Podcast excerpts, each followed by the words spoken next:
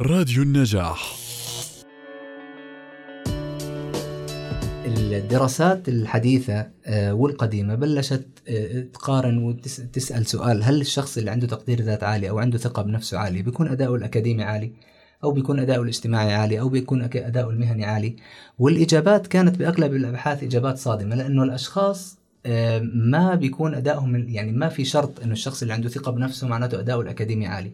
وهذا الشيء يمكن كنا نتابعه ونشاهده بالمدرسة إنه الأشخاص اللي كان عندهم ثقة أو تظهر عليهم الثقة بالنفس والقدرة على تحمل الصعوبات الحياة آه، ما طلعوا أشخاص ناجحين في المجال اللي إحنا كنا فيه مثلا اكاديميا ما نجحوا نعم. اجتماعيا يمكن ما نجحوا.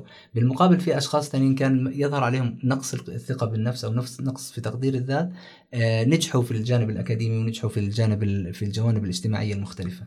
لكن تنعكس على سلوكيات مختلفة ثانية. بدل إنه آه، الشخص مثلا ما يكون عنده تردد في بناء العلاقات بتصير عنده مبادرة في بناء العلاقات. هاي واضحة بالدراسات كان إنه الأشخاص فعلا اللي عندهم تقدير ذات عالي بيكون قدرتهم على بداية العلاقات وإنهاء العلاقات أعلى من الأشخاص الثانيين.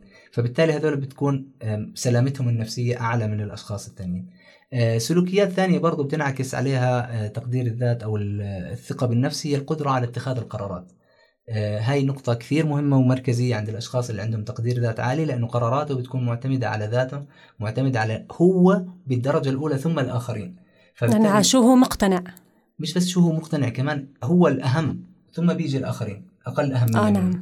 فبالتالي هو آه، آه، اتخاذ أهميته لذاته فبيعطيه قدرة على أنه يتخذ القرارات الصحيحة والصائبة أكثر من الأشخاس الثانيين بالإضافة لأنه قدرته على الاختيار قدرته على آه، تحمل الاسترس أو الضغوط اللي بيواجهها هذا الشخص هاي بتظهر جلية برضه في في تصرفات. السلوكيات أخرى مثل سلوكيات الحديث للجمهور مثل سلوكيات التواصل العمل مثلا في مجالات مثل العلاقات العامة ومثل الإدارة مثلا. هاي الأشخاص بينجحوا فيها وبيكونوا كل ما كان التقدير الذات عنده أعلى بيكون احتماليات نجاحه بهاي البوزيشنز أو هاي المواقع أكثر من غيره.